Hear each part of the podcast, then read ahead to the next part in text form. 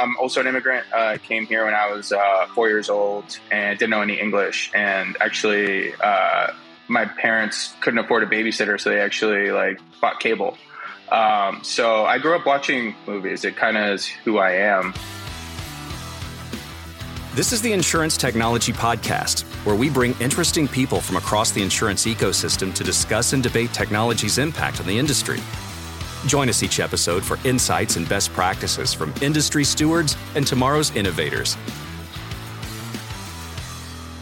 Another startup in the hot seat. And today I have Alan Ringvald. hey, Christen. How are you? Good. How are you?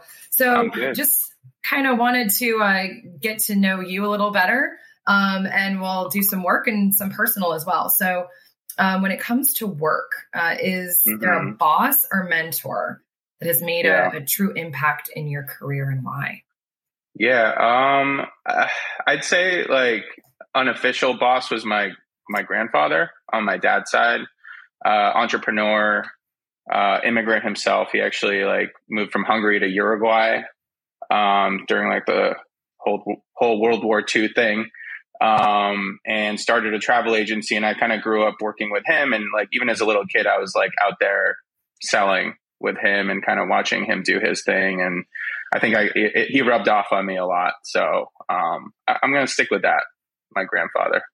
That's cool. It, it's a yeah. an industry you don't hear many people going into anymore, right? you know what? It's actually coming back now, just because of how terrible travel is. Um, kind of want some help, but yeah, totally. It kind of went away there. Kind of like insurance, right? You realize that you need uh, an advisor exactly. to help you get the best thing. Exactly. Exactly.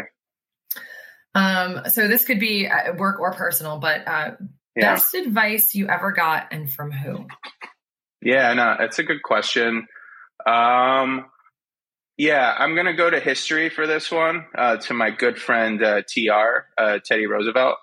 Um, I just thought he was so, so cool. I've read a lot about him. And he always said this one thing that stuck with me, even as a little kid. It was uh, get action. So just like the idea of just going out there, making contact with the world and seeing what happens from there. I always thought that was like super real and valuable. It's like always better to go out and do stuff than like talk about it or think about it kind of a deal. So that that's one. And like I think kind of like maybe some early work experiences.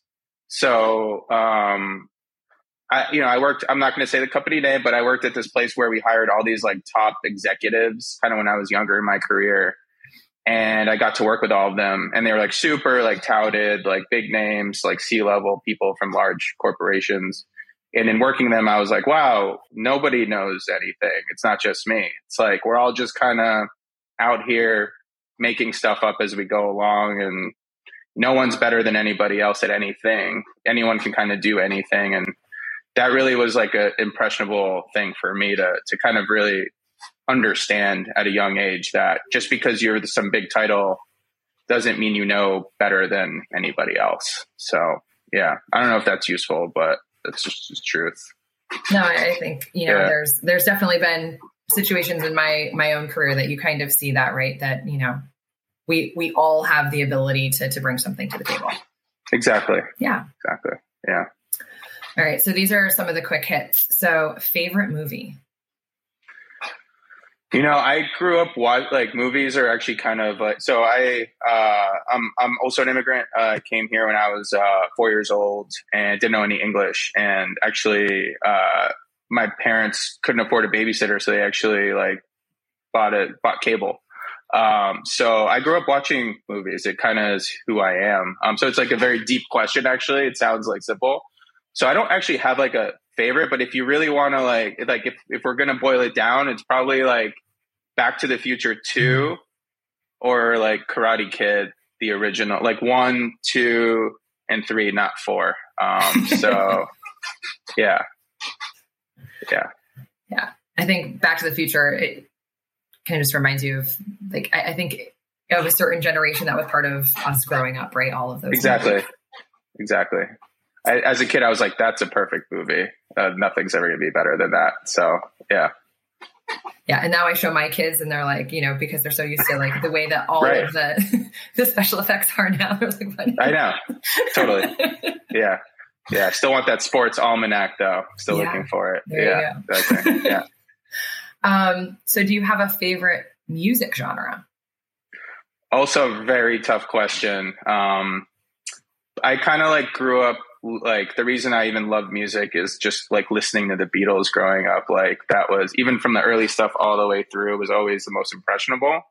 But as a child of the '90s, you know, it's like I could not not say like '90s hip hop would probably be like just like literally growing up being like I'm aging myself, but like kind of growing up in that era, I was like, this is incredible, this is the best, and I still like at the end of the day go back there even without anything new. So yeah, kind of like I don't know those two probably.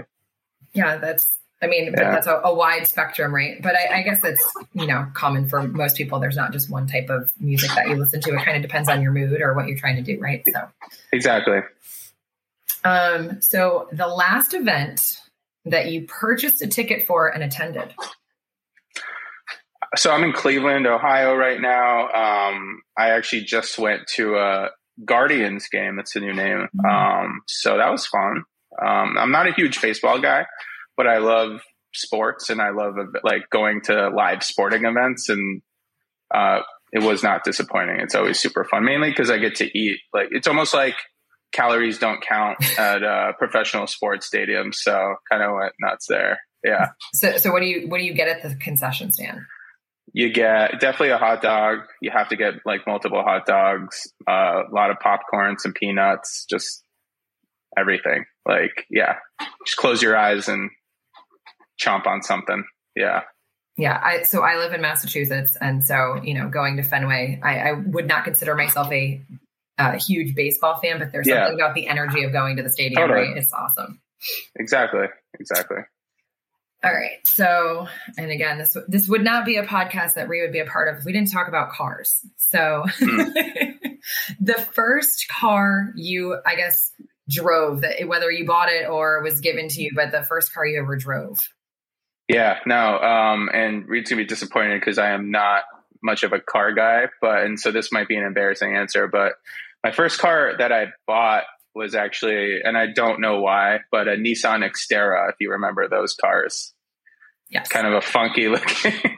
it was white. It was bad. It was not a good idea, um, looking back. And, uh, yeah, so not proud, but just got to be honest with you. It got you from point A to point B, right? It did. It did in some style for sure. yeah. All right. And so what's your current vehicle?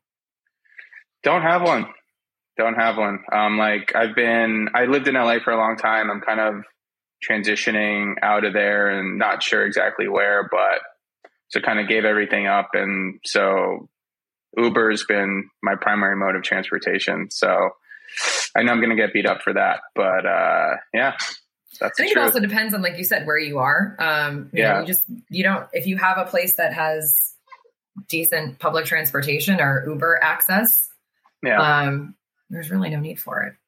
Yeah, well, I appreciate you saying that. Um, I'll get one eventually, but also cars are like crazy right now, oh, right? Oh, yeah. Like the supply chain, it's like I might have to. It's like almost like buying a house. Like now is not the time, you know. Like you got to wait till things settle. So, yeah. Yeah.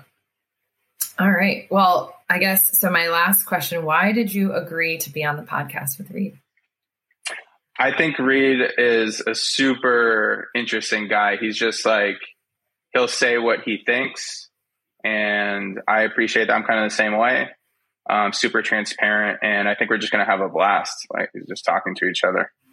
All right. Well, we are looking forward to having you, and thanks for spending the time with us. And uh, we'll have the the longer interview with Reed coming up. Thanks. Can't wait. Thank you, Christen. The Insurance Technology Podcast is a production of Ivans Visit insuretechpod.com to contact us, suggest a topic or guest for an upcoming show, and subscribe to be notified when our latest podcast is available. You can find all our episodes in your favorite podcast app. It's where you can also leave us a rating and a review that helps other people find the show. Thanks for listening.